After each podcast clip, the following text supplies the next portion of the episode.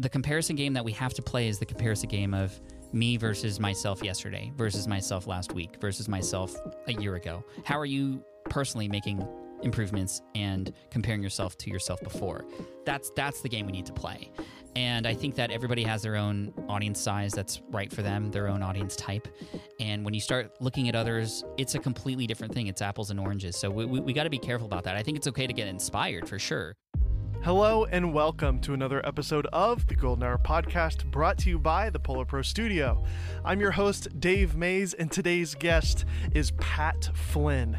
If you're not already familiar with Pat Flynn, Pat is an incredible speaker, author, YouTuber, podcast host, business creator, and all around epic entrepreneur. He also classifies himself as the world's biggest nerd and loves anything to do with Back to the Future. Pat has written multiple books, but the most recent one is a book called Superfans, which I am a huge fan of. And in the book, he talks about how you as a creator can build those superfans. Now, in my conversation with Pat, we talk about how a freelancer like many of you guys, photographers and filmmakers out there, can build superfans even as somebody who gives out a service as a self employed person. My conversation with Pat was extremely entertaining and super educational for myself, even, and I hope you guys enjoy it as well. Before we get to my conversation with Pat Flynn, I want to remind you again about polarpro.com, where you can get the most epic filters and accessories for your cameras, lenses, and mobile phones. All right, without any further ado, let's listen to my conversation with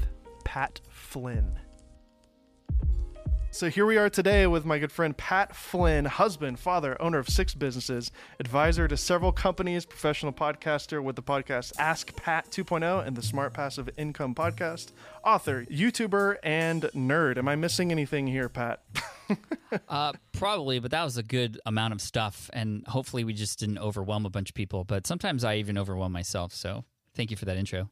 Of course. Uh, one of the things that really uh, is attractive to me about, like, uh, obviously, I pulled a lot of that from your site and from your, your YouTube channel, and I'm I'm aware of a lot of the things that you do, but I feel like even if you're a Pat Flynn fan or or follow you, you might be surprised to see how many things you're involved in.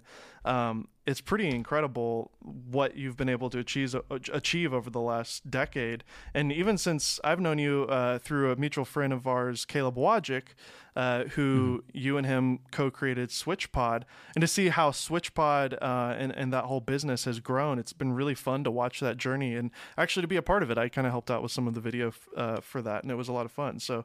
Um, crazy to see just all the things that you're involved in, man, and uh, way to go. yeah, thank you. You know, I'm I'm one of those guys who just loves to try and experiment and um, fail a lot to get progress. You know, I think failure is an important part of the process. I talk a lot about my failures on my blog, but every time I fail, it's a new learning experience, and I I just like to try new things and and see see what gets me going. You know, in this project with Caleb, the Switch Pod, which is this versatile handheld tripod that has kind of gone viral and it's done really well. We're actually very close to getting into Best Buy now, which is pretty cool. I don't know if you heard oh, about oh, wow, that. very but, cool. No, I didn't. Um, thank you for the help and the videos and the testimonials and what you've done to help kick that off. It was definitely creator led in terms of, you know, Caleb and I are both creators ourselves. Uh, Caleb being a videographer, myself a, a, content creator on multiple platforms, but uh, it was the feedback from the video community and the YouTubers who really helped shape it literally and help it get out there. And and people from Peter McKinnon to you know several others have had their hand on it. And it's just it's just been really neat. And you know and that's why I do what I do. I just love to help people in all different kinds of ways. And I'm just always trying to figure out how to do that more and do it better. Well, if you're not familiar with Pat Flynn, I would encourage you guys to check the show notes of this podcast. We're going to link his website and some of the things that we talk about. Obviously, if you love podcasts, I would highly recommend the Smart Passive Income podcast, as well as the Ask Pat podcast, which you're active on on a weekly basis. Both are incredible. Um, but this audience in particular, we're talking to content creators, filmmakers, and photographers specifically. And because we're in this niche and because a lot of us are freelancers and have been working in you know live events weddings travel shoots and things like that because of covid-19 there's been a huge restriction on the amount of work that we can do obviously mm-hmm. now we're you know h- half a year into this and people have learned to uh, to morph and to figure out ways to be creative with that but for a freelance filmmaker or photographer what are some of the things that that you would like to kind of raise awareness of on, on how to continue their income and how to maybe think outside the box of um, making you know smart passive income as a freelance photographer in the COVID age. Yeah, I mean, the name smart passive income. Obviously, passive income is often has this connotation of you know you're sitting on the beach and money just comes in automatically, yeah. and it's, it's very much not that. It's essentially the last step of a whole number of things you might need to do to get a business running, have things happen on a more automated fashion, whether it's software doing a lot of the work for you or even a team that you build behind you to help more people the passive income part is the last of it. But what it really comes down to, and, and with anything really, is your audiences or your, your, earnings are really a byproduct of how well you serve people, and that's that's kind of what I live by. And there's many different ways to serve people, and and what worked before when we were able to meet together and and hang out together and have clients that you could meet in person and and and you know film their weddings and shoot their weddings and whatnot. I mean, things are different now, obviously, but I also love to to have people you know wonder, well, what does this make possible? You know, COVID and the pandemic is absolutely terrible, but it's also done a number of things to help either A, slow some people down to consider, well, what is important? Or, you know, if things were to get crazy, what might I do instead and start experimenting with new things? For me in particular, it's definitely helped me slow down and travel less so I can be more with my family and, and, raise a new puppy. And we have two kids and better focus on their education here at home with them. And for other people who may once have had clients, uh, you know, in person, uh, I see a lot of people now doing things that they've always wanted to do, but they just didn't have a reason to. And that is get online, build that online persona, build that brand, build that trust which is really cool because when you have that audience, you can kind of take them wherever you want and wherever they want. And it becomes this really cool uh, way that you can serve people not just one to one, but perhaps one to many. Or perhaps you create a product or something that can be served to many people even while you sleep, whether it's an online course or a coaching program or, or, something like that. There's just so many more opportunities. So the big question is, well, what does this make possible for you? Let's not think about this as, oh my gosh, what was me? But wow, what does this open up for me now? And this def- definitely ties back into my story, having gotten laid off from the architecture industry in 2008. I had planned on being an architect for the rest of my life, was doing everything I could, and then all of a sudden in 2008, getting let go, even though I was doing everything the way I was supposed to.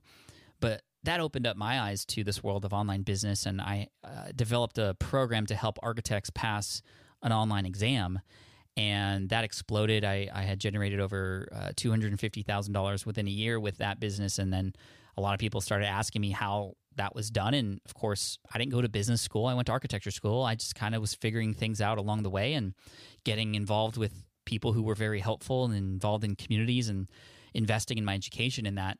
And then Smart Passive Income came about to teach people for free how I was able to do that. And I've just been revealing everything and sharing the wins, failures, uh, projects all along the way. And you've mentioned a bunch of them, but really it's about just serving people and people need to be served still just in a different way now and how might you be able to use your talents to support them mm-hmm.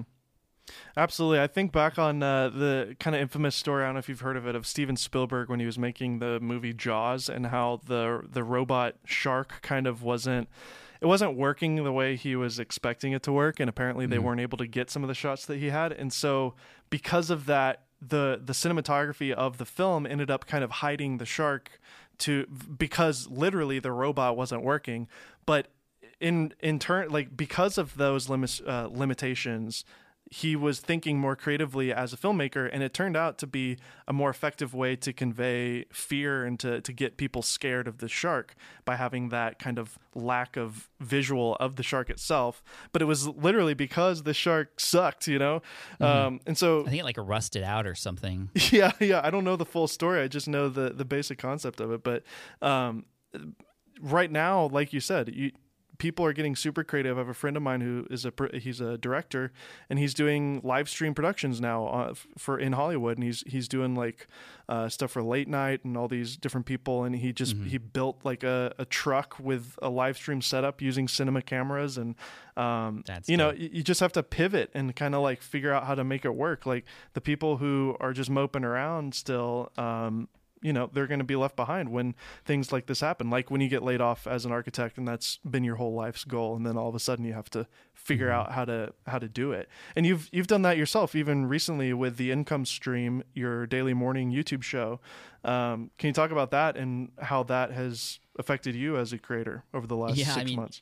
you know when when the pandemic sort of happened and the lockdowns kind of went in place back in march of 2020 here uh, I knew that I had a large audience that needed help, and I knew my story was very relevant because I had gone through a tough time and a, and a, layoff as well. So I wanted to show up, and I just was like, "Hey guys, one day I'm going to go on YouTube, and, and you know I'm going to go live tomorrow. Whatever questions you have, I'm happy to answer them." And I just went live, and there were hundreds of people who showed up who were asking questions, and so many people needed help. I could see and feel the fear in the room and what was going to happen. Nobody really knew, but I was like, okay, well, there's one thing I know uh, we can do.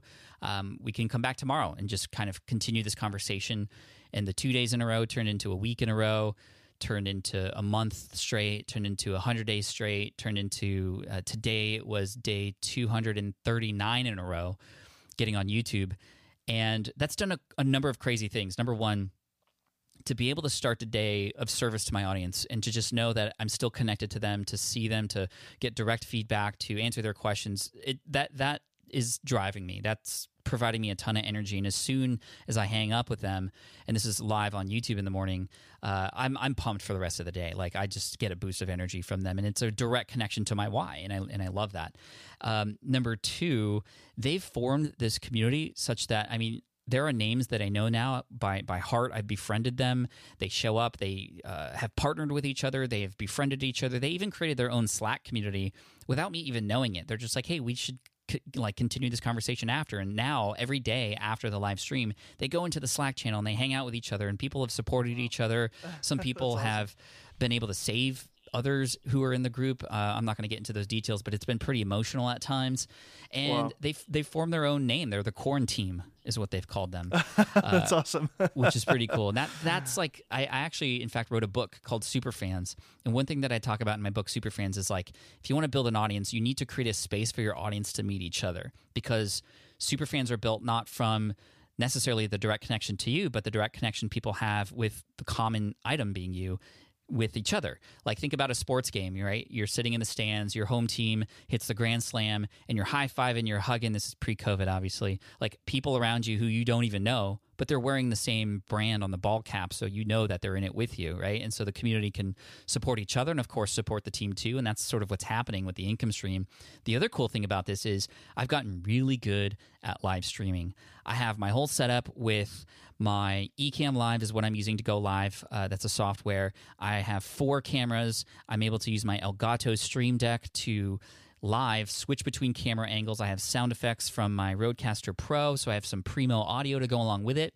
And just getting better and learning and failing and making mistakes, I've been able to now. I'm getting invited to because I can't speak in person anymore. I get invited to speak virtually on stages. I've done a few keynotes over the past few months across different channels and I bring my live streaming sort of multicam components into it, and it blows them away, dude. Like blows them away bet, because bet, everybody yeah. just sees these normal Zoom calls where it's just one camera. Well, I have four cameras, sound effects, some gifs that show up. I have this one thing where like I press a button, it zooms in, and it go, it does like the surprise sound, like boom, like surprise. It like interrupts their pattern, dude. There's they're like I've gotten so many comments and people are like, "Teach me how to do this," and it's like I just get I just nerd out just gamers. like all of you. yeah, exactly. I just I nerd out on on all this equipment like you guys, and it's just totally. I'm using it in my own way. And I think that again, just being creative with where are people needing help right now and how can I show up for them? That's like half the battle, right? And then, of course, listening and providing value and supporting them. And this has directly impacted my bottom line. I have members there. So on YouTube, you can collect members, and I have, you know, four or 500 members there who are paying monthly just to support. I like, they, I, they don't get anything else other than some community posts and they want to support. So that's kind of cool. But in addition to that, I'm earning trust. I'm showing up, I'm providing value. And now when I come out with a course to sell, in fact, we just released a new course about how to do webinars online. Um, in the first two days, we sold over $66,000 worth of that course. Several of those people having gone and watched me live and just going, hey, I can finally pay you back now. This is awesome. So it does directly impact the bottom line as well. Yeah, I saw a meme that you made. Uh, I think I saw it on your Twitter account, um, but I'm pretty sure it was an Instagram story. But it was like you was it you and yourself playing poker against yourself? Uh, i think um, yeah. but yeah that was clever. But uh, one guy had you know like a million followers on uh, tiktok and you know those were the 100000 yeah 100000 on youtube. Those were the chips. But then you combat that with like naming people by name and profession and actually having a relationship with those people and, and knowing mm-hmm. those people. And you know what were some of the examples that you shared? You know it was just like Yeah, like uh, Manos st- from Greece, he just got his MBA. Another uh, woman who just her YouTube channel just blew up. She's a lawyer and she's like uh, taking these really cool pop culture uh, attorney papers and like uh-huh. just making them easy for people to understand. Dude, it's all about the people, right? I think especially if you're on YouTube or you're a podcaster, you're always looking at your numbers, right? And the numbers are important, the analytics, we want it to grow, but each of those viewers, each of those subscribers are a real human being. And I think that one thing that I want to pass on to your listeners that that really affected me when I first started that gave me some hope that gave me this idea that this was possible is this article that was written in 2006. It was titled A Thousand True Fans. And this is actually something that inspired my book, Superfans. And it was written by the chief uh, editor, senior editor at Wired Magazine, and his name is Kevin Kelly. And this article, A Thousand True Fans, essentially the thesis is you don't need a blockbuster hit. You don't need a million views. You don't need a million subscribers. You just need a thousand true fans. A true fan being defined as you know, for us, somebody who watches every video, the moment it comes out, they drop what they're doing to watch it, right? Or if you come out with a product, they don't even read the sales page, they're buying it. If you are a musician, they're going to drive eight hours to hear your set and then wait for you backstage to get an autograph and a selfie. That's that's a true fan. Get a thousand of those, because if you imagine a true fan supports you with $100 a year. That's less than $10 a month. I mean, I'm a super fan of things that I pay thousands of dollars for stupidly, but because I'm a fan, so less than $10 a month, right? a thousand true fans times a hundred dollars a year is a six figure business. And that's achievable. And when you want to bring this down to brass tacks, that's one fan a day for less than three years. One fan a day for less than three years. So you can go relationship, you can go personal, and you can build that fanship such that you don't need to worry about building the next Uber or fidget spinner or whatever. Just find your core group of people because your vibe, be yourself, show up. Your vibe will attract your tribe. And, and, and treat those people like gold. They're going to treat you like gold, and you have this fanship that can support you in the life that you want, and you can be happy mm. without overextending yourself totally it's it's amazing i must say kind of like off our conversation here that it's so great to interview interviewers. I've interviewed you know i'm interviewing you i interviewed tyler stalman i've interviewed sarah dietschy and it's always funny when i interview somebody that's used to interviewing like you're giving me all the things that i was going to ask for. Like so i'm already like i have all my notes here and you're literally ticking them all off before i even ask them. Um, but that's one of the things i wanted to bring up and in, in, in specific about your income stream stream, and this is getting into the kind of the nerdy details of it. I notice you're getting an average of about three to five thousand views per stream. Uh, you probably have two thousand people that are just instantly going to watch it no matter what, and mm-hmm. that but then you look at like your most popular videos you got a couple you know you got the podcast one that has like a million views you got a couple other ones that you know are high 700 800000 views. Yeah. and you could like sit around and try to come up with concepts and ideas for youtube videos that are going to go viral like those other ones. But the strategy you've gone for is you're getting consistently at least two to three thousand views a day every day. That adds up to be millions of views over time. And like you're saying to have that baseline of two three thousand people that are just there every day, no matter what, that is really more valuable than a couple of videos on your channel that crack a million views. Yeah. Oh, a thousand percent. I mean, that's so true. And thank you for pointing that out. You know, I have a video. It's interesting. My most popular video has 1.5 million views. It's how to create an awesome slide deck. Like I take you and I show you how to do slides, right? Which I'm really good at, but that's not what I want to become known for. And I'll tell you, like most of the you don't want to be the slide deck guy. I don't want to be the slide deck guy, right? I don't want to. Uh, no, but I'm really good at it, and I share that video to help people. Yeah. And people come there and they they they come in through keywords like keynote presentation, PowerPoint presentation, right? Which is really awesome that I can get in front of people.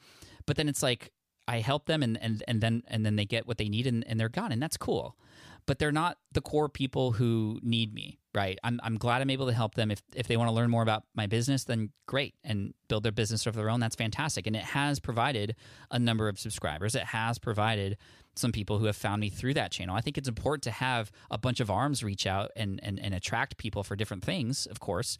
But when it comes down to it, you need the core message, the core group of people to be very well known, to be very thought out, so that it's just very clear this is who I am, This is what I do, and this is who I do it for.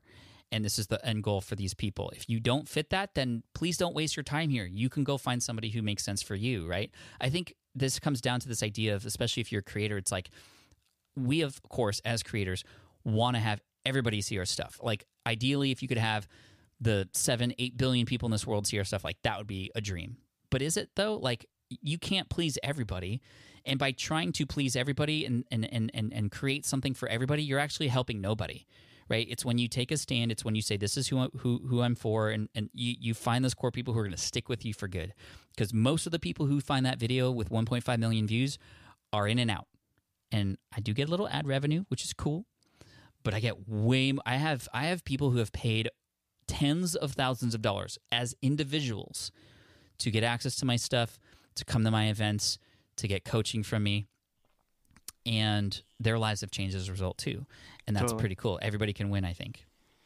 I think your strategy and everything you're talking about, it's so, um, how do I say it? Like a lot of people don't hear this message. I think it's so important for people to hear it because it's so easy for us, you know, in our community, I guess Peter McKinnon, Casey Neistat would be kind of the 2 mm-hmm. you know, like unicorns on YouTube. Um, that are filmmakers, and Peter in particular, because he is more technical, you know, photography and video related, and yet right. he's crushing it and getting millions of views, millions of subscribers.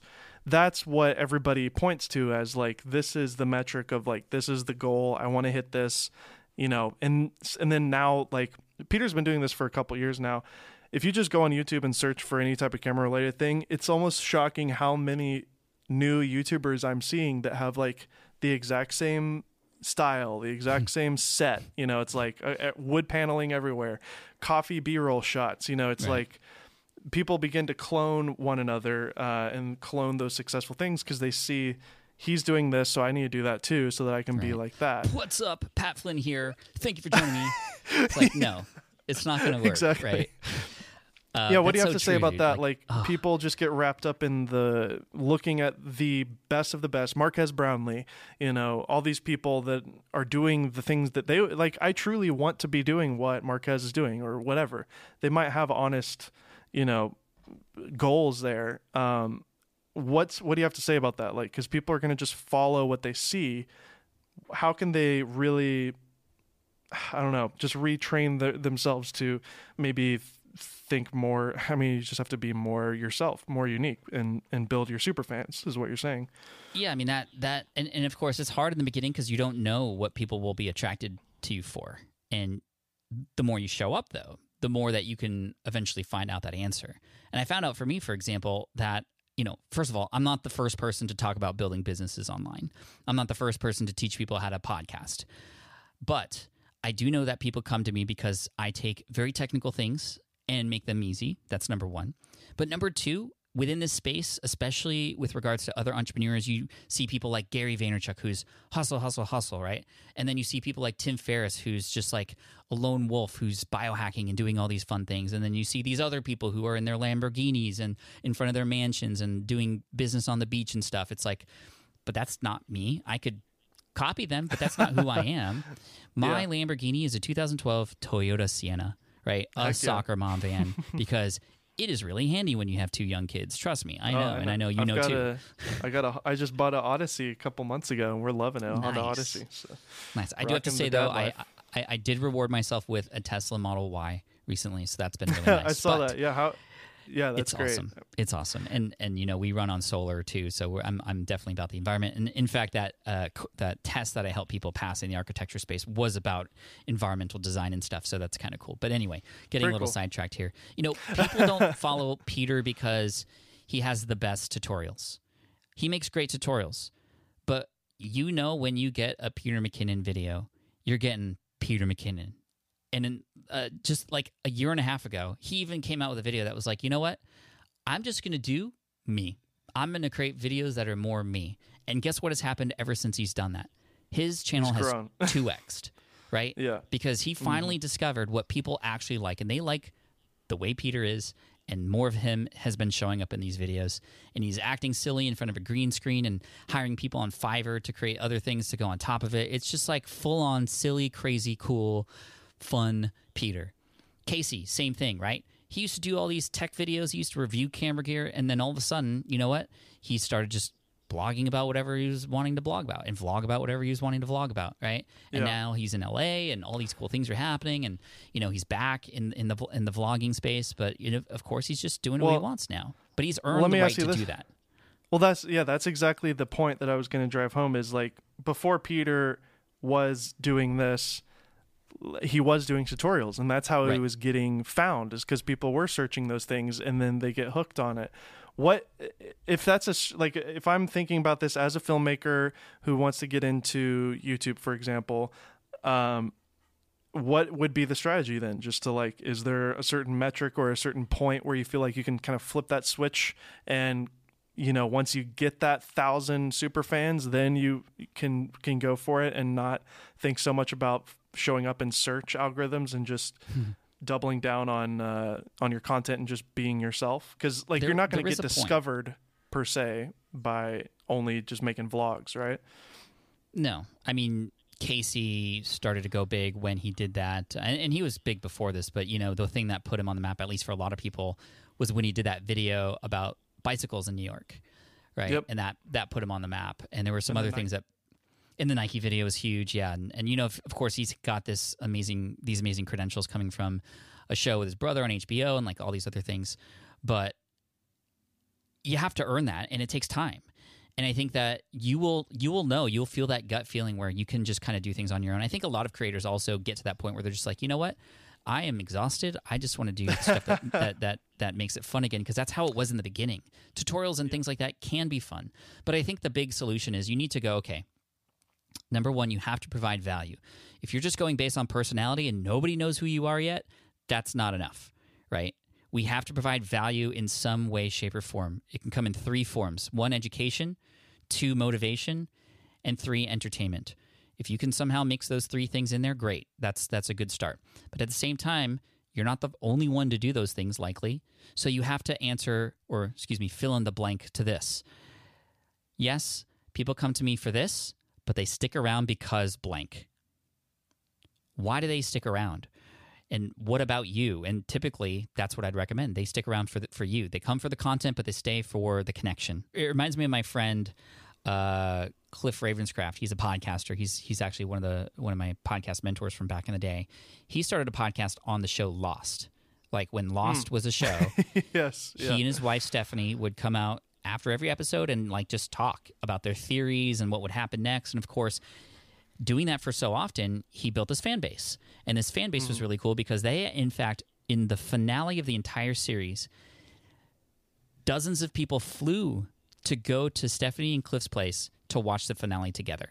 It Oh, was like this community that was formed, that's fun right? Which is pretty cool. But then guess what? The show ended, and it was a terrible ending, by the way. But yeah this show ended and there was no more podcasts, right? So what are we going to do? Well, he started another show and another podcast, two two podcasts. And guess what?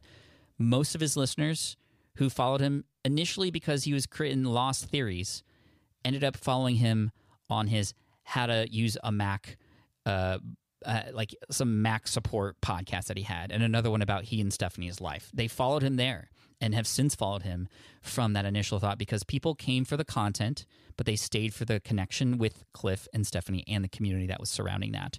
And so this is just another example of you gotta you gotta find value somewhere to start offering value. But then once people are there, why should they stick around? And guess what? Nobody is like you. You are 100% original. If there was ever one thing that you could use to your advantage that nobody else has, what is it? It's you. And a lot of times we're so afraid to put ourselves out there because we're weird or we're a little bit nerdy or whatever. But you know what? It's that that makes you unique. And I remember my son came home from preschool one day and he was crying. And I was like, Why are you crying? And he's like, Well, my, my friend, I thought he was my friend. He called me weird. And he was upset about Aw. that. And I was like, You know what? you are weird. And he was like, What?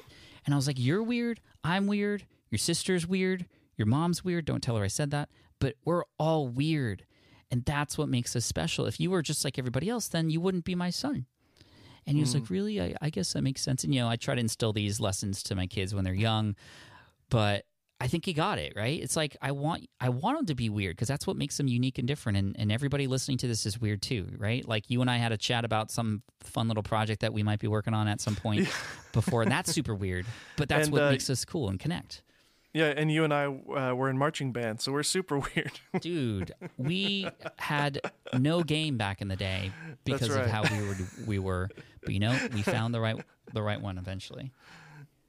yeah, exactly. yeah, yeah. I heard I heard that in one of your videos recently. I was like, "Oh, what what did you play in marching band?" uh, the trumpet, and then I even so the one of the main reasons why I went to UC Berkeley to Cal was because my band director in high school went to Cal also, and uh, I followed in his footsteps, and I became the student director of the University of California marching band, and I got to Oh, meet wow. people like Aaron Rodgers when he was playing football at Cal, and like Marcus uh, Marshawn Dude, Lynch and all these people. Dude, it was so it was Yeah. so dope. It was so dope. So Yeah, as nerdy as marching band was. It's like it provided a lot of opportunities for me. I played uh, clarinet and then bass clarinet uh, for the first two years of high school, and then I quit because I started doing magic. Uh, did you know I was a magician? I, think did, yeah. that's- I saw yeah. you do magic at um, NAB or something. Yeah, Yeah, yeah. So I once I started doing that, I was like, oh wait a minute, I can get girls with this. so right. like, what's No, not number? really. Just kidding. I already have it. Magic. yeah. I will say uh, it did work. That's how I met my wife. She was a hostess, and I was doing magic at the restaurant uh, that she was working at, and that's how we met. So Dude, it was legit. it was magic. Was there one trick that like reeled her in? Yeah, she. I hate that I don't remember because I was performing for you know at least fifty to hundred people Oh, a night okay. every week, so I don't remember the day. But she obviously remembers it, um, and she tells me that I asked her f- if she had a phone, and she wasn't allowed to have a phone yet because we were both teenagers at the time. She was still she was only seventeen when we met, and her dad didn't let her have a phone, and so. I like made a joke, like kind of made her feel bad for not having a phone. I'm like, "What? You don't have a phone?" You know, and so she handed me a salt. Yeah, exactly. So she handed me a salt shaker instead, and I took a balloon uh, and I jammed the. You, I blow up the balloon, and then I push this salt shaker into the balloon, uh, like through magic, and then you open it up and it's inside the balloon. And I usually do it with a phone, but because she didn't have one, I used a salt shaker. Nice. So that's the one that she remembers because I made her feel bad for not having a phone. nice, nice. But That's a cool story. Thank you for, for sharing that. Oh, oh, you're so welcome. Yeah, that's so on topic too. Um, so I'm embracing my weird. Um, so super fans, it's it's something that you've you've brought up a couple times here. It's a book that you've written and it's available now on Amazon. Link in the show notes below, of course. Plug, plug, plug. Um, but I one thing that I notice with your stuff is I see stuff in all of your videos, especially recently. I see Star Wars helmets. I see an Iron Man helmet. Um, The first line in your website banner says "Number one Back to the Future fan." Tell me about Superfan and why you embrace these nerdy things. Like, is that intentional for you to put that out there, right there, front and center? It is. It is. Um, when I started my architecture business online, you know, it's helping people pass an exam, right? Not the like most super sexy thing in the world to do, but when I started helping people, I started getting emails who were from people saying like, "Hey, thank you, you helped me out," and they were even calling me by name. That was interesting because even at work in architecture, we never really got thanked for the hard work that we were doing. And here I was helping people pass an exam, and people who I didn't even know were like, "Thank you, Pat. You've you've helped me. You helped me get a raise. You helped me get a promotion." And there was one woman in particular who sent an email who said, "Oh, Pat, you helped me out. I've been able to get a promotion. I can now finally finally go on a trip." uh, with my family to Disneyland. We're going to celebrate. Like, we'd love to meet you. And I was like, well, this is a little creepy because I have no idea who you are. So, you know, stranger danger, number one. But number two, like, that was really cool. And at the end of her email, she said, thanks. I'm a big fan, Jackie. And I was like, a fan? Like, what? That doesn't, like, I don't understand. And I just kind of let it go. But then three months later, I noticed that when I was checking my customer list, 25 people from the same firm that she was at had also purchased my study guide. And I reached back out to her. I'm like, "Hey, so what's going on?" She's like, "Yeah, I told everybody at the firm to to go download your book. I'm just again so thankful. It's the least I could do." And I was like, "Oh my gosh, one person helping this one person out who said they were a fan contributed to like 25 additional sales." And that's when it hit me. I was like, "Wow, you don't need to be a musician or an artist or a magician to have fans. You just have to show up and help people." And so I really embraced that and I and I went forward with that. And now I have fans all over the world and you know people who send me like crazy things. Uh, and, and, and of course I'm a big fan of things as well. I'm a big fan of Back to the Future. In fact, the day that we're recording this, Dave, November 12th, 2020, November 12th is a, an important date in Back to the Future history. I don't know if you know, because that's the night that the lightning hit the clock tower. And. I don't know if you saw the shirt I was wearing before we went audio only, but it says Save the Clock Tower. Like I am wearing a shirt to commemorate November 12th. Amazing. I, I am that big of a fan of Back to the Future. I, in fact, hired a DeLorean driver from rentadelorean.com, which is a real thing. And I filmed a little video. Many of you who are listening might appreciate this because th- there's a really, really long well story. made. Thank you. I, I filmed a little three minute short that I wrote myself. It was actually filmed on a Panavision camera, the same cameras that were filmed it, with Back to the Future, and it was actually on the same parking lot that Back to the Future was filmed. No But the whole the whole idea of this was you know there's a little behind the scenes of it on YouTube too if you want to check it out. But uh, the whole idea was in this little short film, I would get into a DeLorean, drive at 88 miles per hour, disappear, and then I would show up in Las Vegas on stage in the DeLorean, which is what happened. So I brought a DeLorean on stage. I had to rent two of them, and I started a presentation about how to future proof your business. And this was the 30 year anniversary of Back to the Future. It was in um, Oh, you know 2015. And you were so anyway, you're also rocking the Nikes as well. I was. I have the Nikes. They're not authentic. They are uh, fake, but it's as much well, as you could didn't want to pay fifty grand for them. Yeah, exactly. Uh, and the jacket and the hat and the hoverboard, all this stuff. Anyway, when you're a fan of something, you go crazy with it, right? But you can also get fans too. And you have to earn them, though. Fans aren't created overnight. They're created by, like I say, the moments you create for them over time. It takes time. And unfortunately, especially in the space I'm in with online business, people want to go they, first of all they want results faster but people especially in the space i'm in are very much in this idea of, of, of what's called a funnel like funnels run businesses meaning you get a whole bunch of people watching your videos or coming to your website. Some of them maybe they'll join your email list. Some of those people on your email list maybe some of them are going to be interested in a product. So they go to the sales page. Some of those people who go to your sales page maybe they become customers. And the cool thing is with relation to passive income you can automate a lot of that. So it's a funnel, right? A large amount of people funneling down into the customer list. But unfortunately, when it comes to fans, that's not that's not how you get fans because when you automate the whole thing, you miss out on the opportunity to make these connections and to create these moments and to make people feel special like they belong to something because when you do that, that's when people come back and they don't just come back alone. They come back with more people. So if you want to grow your business, instead of paying for ads and worrying about search engine optimization, I mean, that stuff is important. I say, you know what? Let's focus on where most of the engagement is happening already within your current user base from the people who show up continuously and helping more people understand why they need to do that because they're going to bring new people in warm and that's going to grow up your business from the inside. And that's what this book helps you do. How do you actually create those moments? That's that's kind of what we talk about in the book. So one of the things that I have always had to kind of adjust in my mind is the is the perspective of a freelance uh, filmmaker in my case, or you know, the, some of our listeners are photographers as well. Our product would be a service. Our product is not a, a tangible. You know, here buy my. You know, hire me to, you know, paint your house or Sure. um, whatever. Like I've always had to kind of uh, the business books that I've read in the past. It's usually written for people who maybe are selling clothes or shoes or whatever, like an item. How can people who are listening to this who are can relate to what I'm saying as a freelance filmmaker and photographer? How does that fit into getting fans and having other people? I guess it. One thing that I can think of off the top of my head is I've shot over 300 weddings in my career. I shot one girl's wedding and then I pretty much got all of her bridesmaids' weddings as well Yep, from that's that. where I was going. Referrals. Yeah, so yeah, it's referrals. Yeah, so can you share just with with our listeners some uh, the the freelance perspective of that?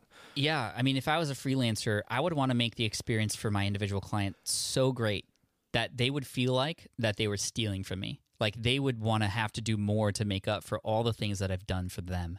And this is where you get that referral business from. The other part about this that like beyond freelancing, which is definitely something that takes time obviously. I mean, there's many ways to scale a freelancing business. You can only scale yourself to a certain point because you A only have so much energy and B only have so much time. So you can do a number of things. Number 1, the more you do the more you do something, the better you get at it. You definitely should be increasing your prices at some point if you haven't already. This will allow for more revenue to come in, but also higher end clients that would likely appreciate more and be more likely to share with other high end clients because high end clients kind of hang out with each other sometimes. Plus, they'd likely be interested in some of the upsells that you have. Upsells are key. There could be some things that you could do for those who can afford it that you can't do for everybody else, but that little extra special care or a little extra special package yeah. or whatever it might be can be a great Bring in way a to drone add... operator. Yeah. Exactly, right? With the same clients that you would have had already, just offering other things that they may find interested in. And of course, wedding totally. day, huge day a lot of brides and grooms are spending a lot more than they should. So you can make them feel special and give them more value back for that. Um, totally. C, there's also this idea of what's called productizing. This is a big keyword in the world of freelancing that a lot of people who don't know business don't talk about. And if you look this up, productize. It means taking the thing that you offer and turning it into a product. Now, you can't productize a wedding shoot, but you can make it a little bit easier on yourself and scalable, scalable to a point where maybe it's not just you doing the work now, but you have an agency, you have a team of shooters instead that can go out to some of these projects to uh, for, for maybe you you keep the high end clients at the higher rates and you can start building your business and sharing some of that revenue with photographers and shooters that go out for your normal clientele and thus taking some of that time off your hands helping other photographers get their career going and all those kinds of things. But productizing means okay instead of one to one Dave, you're getting married. I'm to come and we're going to ha- we're to have a meeting and we're to talk for 2 hours about your ideal wedding and everything that you want and we're to make it special and white glove personalized everything, right? Like this is the high-end white glove service for you.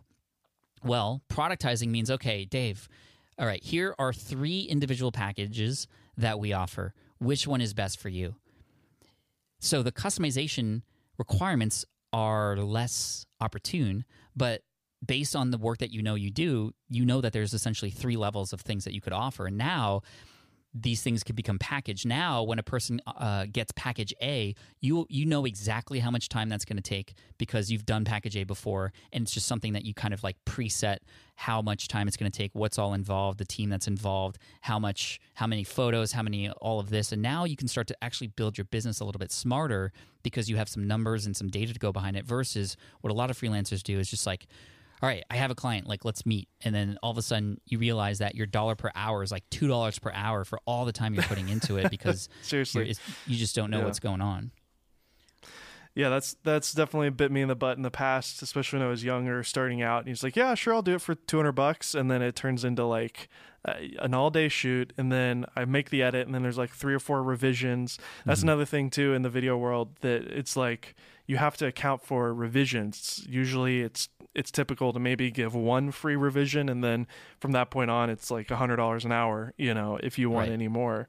Um, so that just comes with experience and having contracts in place and things like that. But um, yeah, great tips there for freelancers, which is probably the majority of our listenership, honestly. So um, also super fans, definitely again go check out the book. There's a lot to it. And I actually watched uh, about half of your talk on VidSummit. I just bought the tickets this weekend, oh, and sweet. I'm going through and watching everything. How did that? How was that experience for VidSummit 2020? VidSummit, by the way, if people don't know, is like kind of the VidCon for like working creators. I don't know. VidCon is great, but um, it's turned into more of a fan uh, hangout with David yeah. Dobrik thing versus actually like learning stuff. So, I mean, there's definitely some great I don't want to like poo poo VidCon too much, but Vid Summit is, you know, Derral Eves and Mr. Beast, and like they're really behind it, pumping a ton of great content. Uh, how was your experience this year with VidSummit 2020? You guys did yeah, like a live stream or def- something? Definitely different for sure. I mean, I've been to VidSummit yeah. since 2017. It's been massively impactful for my video work and my YouTube channel. I got to meet Mr. Beast and Mark Rober last year, and then I saw a picture this year of Mr. Beast actually holding my book, Superfans, which like tripped me out um, because he and Derral were together streaming, and of course I recorded my keynote earlier and it was filmed in front of nobody but i had to pretend like people were there. And so that was fun uh, a, really cool interesting experience. And i just love how certain people like Derral are pivoting during this time and not just kind of either giving up or pausing but they're like making it work. And i think that's what a lot i mean just goes back to what we're talking about. Like what does this make possible? You know and now that we're not able to have vid summit in person which when it eventually comes into person again i'd love to meet all of you there and hopefully see you there but we're now able to reach even more people because we're all at home anyway. So it's like now the audience is even bigger from the idea of doing it in this way. So big props to Derral and Mr. Beast and everybody over there who's who's doing it. It's a great community. Like honestly, some of the best content for video people that you could ever imagine. Um, and I do agree, Vid Summit is is more along the lines of like learning and, and, and community versus VidCon, which is like screaming teenagers like just trying to get a selfie. yeah with people. well, with that, I mean, talking about that in particular, David Dobrik uh, is a name that has been thrown around a lot recently. I mean, he is kind of the king of YouTube. At least he was. He hasn't posted since COVID, honestly, but which is interesting. But he still is able to to coast and stuff. When we talk about those people on the high high end, like Mr. Beast, like you mentioned. Um, what are like just from an analysis standpoint? What are some of the things that Mr. Beast in particular has like done so well in relation to the super fan idea. So he actually does care about his fans. We know this. He wouldn't have spent an entire week signing T-shirts for his 40 million subscriber extravaganza, which I actually did pick up two shirts, one for both my kids because they enjoy Mr. Beast. But he what was he what was that? He signed how many did he sign? He signed 65,000 T-shirts and wow. it took a whole week. He needed a guy massaging his back while doing it because it got so intense and his wrist started to hurt. I so bet. that was that was pretty cool. Um, but what I love about Mr. Beast is doing, I mean, I mean, he's doing it for fun. He's he's giving all the money he earns back, and he's just growing. He's going all in. He also had a video come out in October that was scheduled five years ago. Did you hear about this video? yeah, I saw it. Dude, it showed up so on my home epic. feed. It was like, yeah, I posted, or what? What what was the title? It was like five years ago or future like, me or something. Yeah, something like that. So he scheduled a video five years ago to go out in October 2020, and it said basically like, "Hey, you know, uh, I'm still in high school, but you know, I want to go all in on video, and if if I'm not over a million subscribers by now, I'm going to be really mad. Um, you know, just keep keep going if you're not there yet." And he's like at 40 million already. It's just like really yeah. cool. Just, you know, it's very similar to like Kaepernick, right? When he was a kid, he wrote a story about how he was going to play for the 49ers when he was adult. That was the fourth grade letter that he wrote to himself, and then he did. Um, mm. A lot of other examples of people like that who like make a commitment and then, and then achieve it. It is very powerful for sure. If you don't um, have a goal, you're not going to hit it every time. so I mean, it's yeah, dude. It's so like important. seriously, if, if if you're driving in a car and you don't know where you're going, you're eventually going to run out of gas and perhaps even be further than where you eventually wanted to go. Like that's why punching in the address is so important in the navigation menu. But this is life instead of your car. So.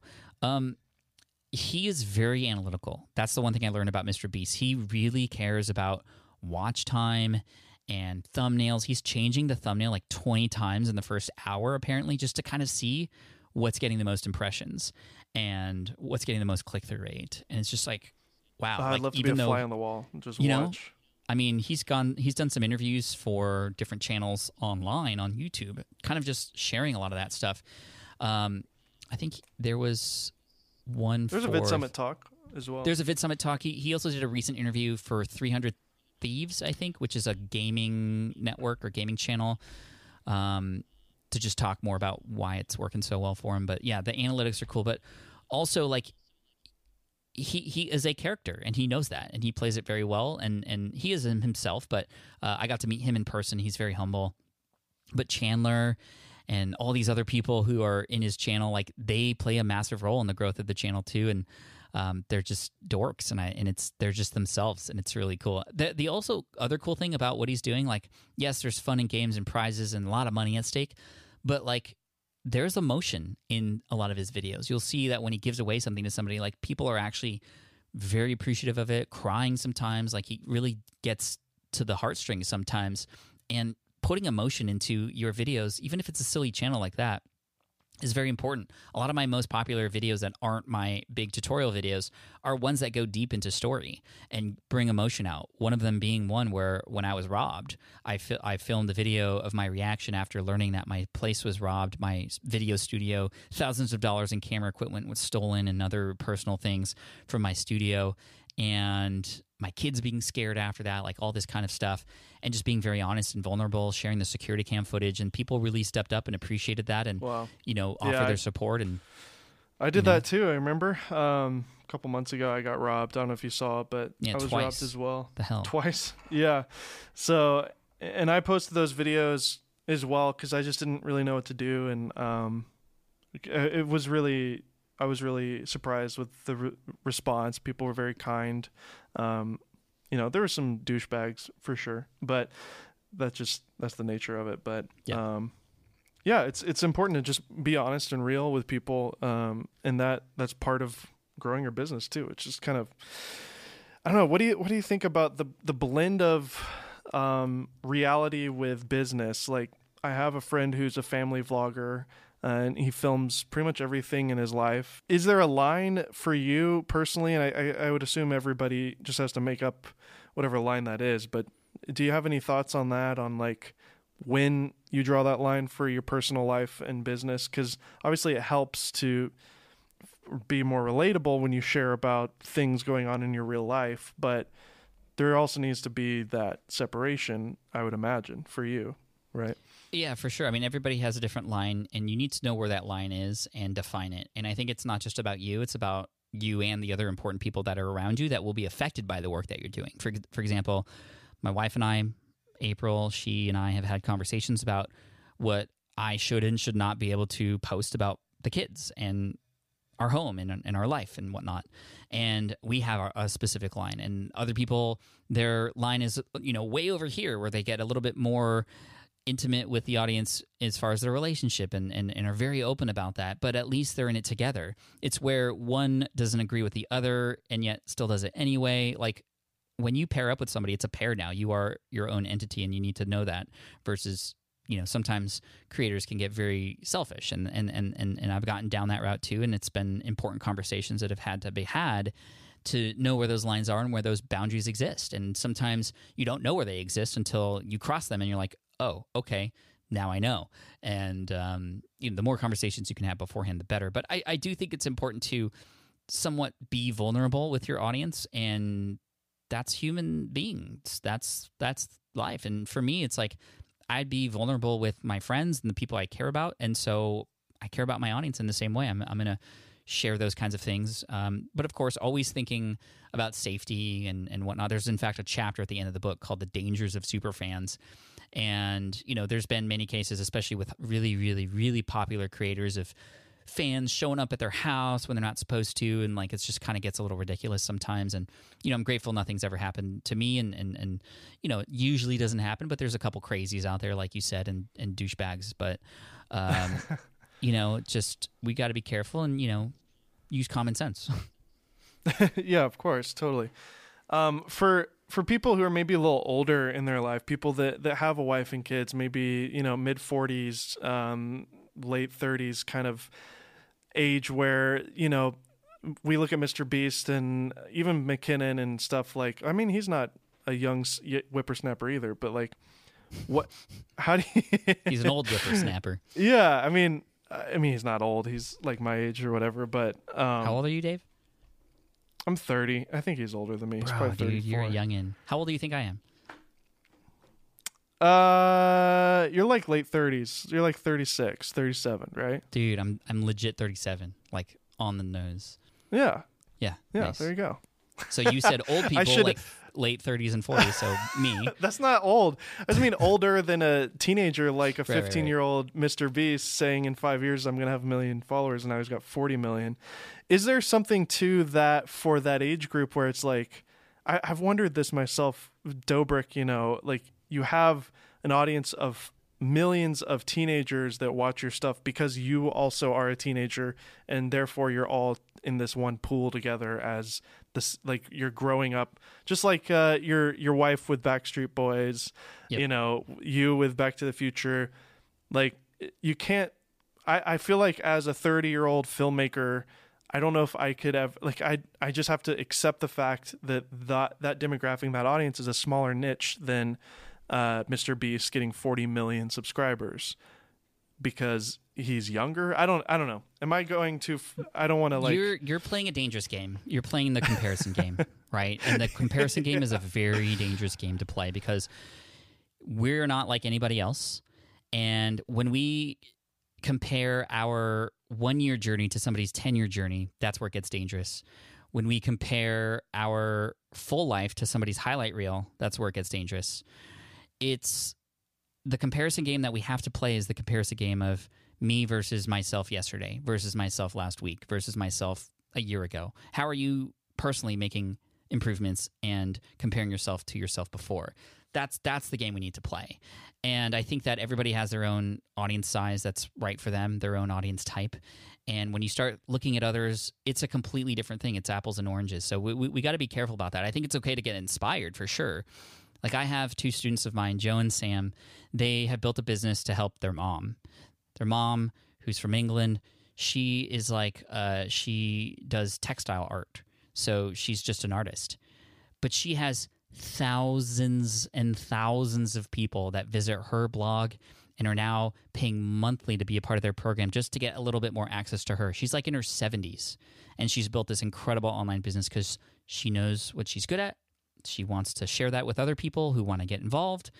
And now there's other people all around the world stitching portraits using thread and needle and I don't even know what, but she's crushing it. Awesome. And they're, they're you know, it's like you you have your own type and they will find you. Your vibe attracts your tribe, right? Like to assume yeah, that totally. we could also get 40 million people is it's it's it, it may be impossible like it literally may be impossible and that's okay.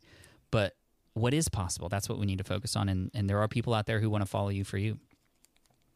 Totally. Well, um, I can't end this podcast without talking about some nerdy gear uh, questions. What are you shooting on currently, and what are kind of your camera brands that you seem to be attracted to as a as a filmmaker, as a live streamer for yourself. So now we're going to create a line in the sand, and like I'm either going to get some love or hate after this, right? That's basically what we're saying. I think you're a Canon. You're a Canon guy, right? I am a Canon, a Canon guy. Dude. Yeah, I'm using a, a, Canon EOS R with a 20 millimeter 2.8 uh, wide angle lens for my live streams every morning. Uh, fixed mm lens, and it's great. It captures a lot more of my background, so you can see those helmets behind me and whatnot. Um, yeah. I also film my uh, sort of like fun kind of take with me camera is in fact a, uh, a Sony Z, a ZV-1. I'm really Dude, that camera is amazing. Dude, yeah, it's so sick. Well. I mean, it's it's so handy and, and it's easy to use. I use that for my side camera when I go live, and then I'm using a bunch of webcams for my sort of establishing shots here in the office. And, nice. You know that that's kind of what I'm shooting with, and, and of course I got the new iPhone 12 Pro, and that's sick. Yeah, uh, I'm getting mine tomorrow. The the Pro Max. Yeah. Oh, nice. You got the the big hands. Well, Pat, I think we're here. It's been about an hour here, so we're at the end of our our interview. Again, everybody go check out the Smart Passive Income podcast. You have incredible guests on, like Marques Brownlee that we mentioned. You've had him on. You had uh, Tim Ferriss, I believe, right? Yep, Tim Ferriss a couple times. Gary Vaynerchuk.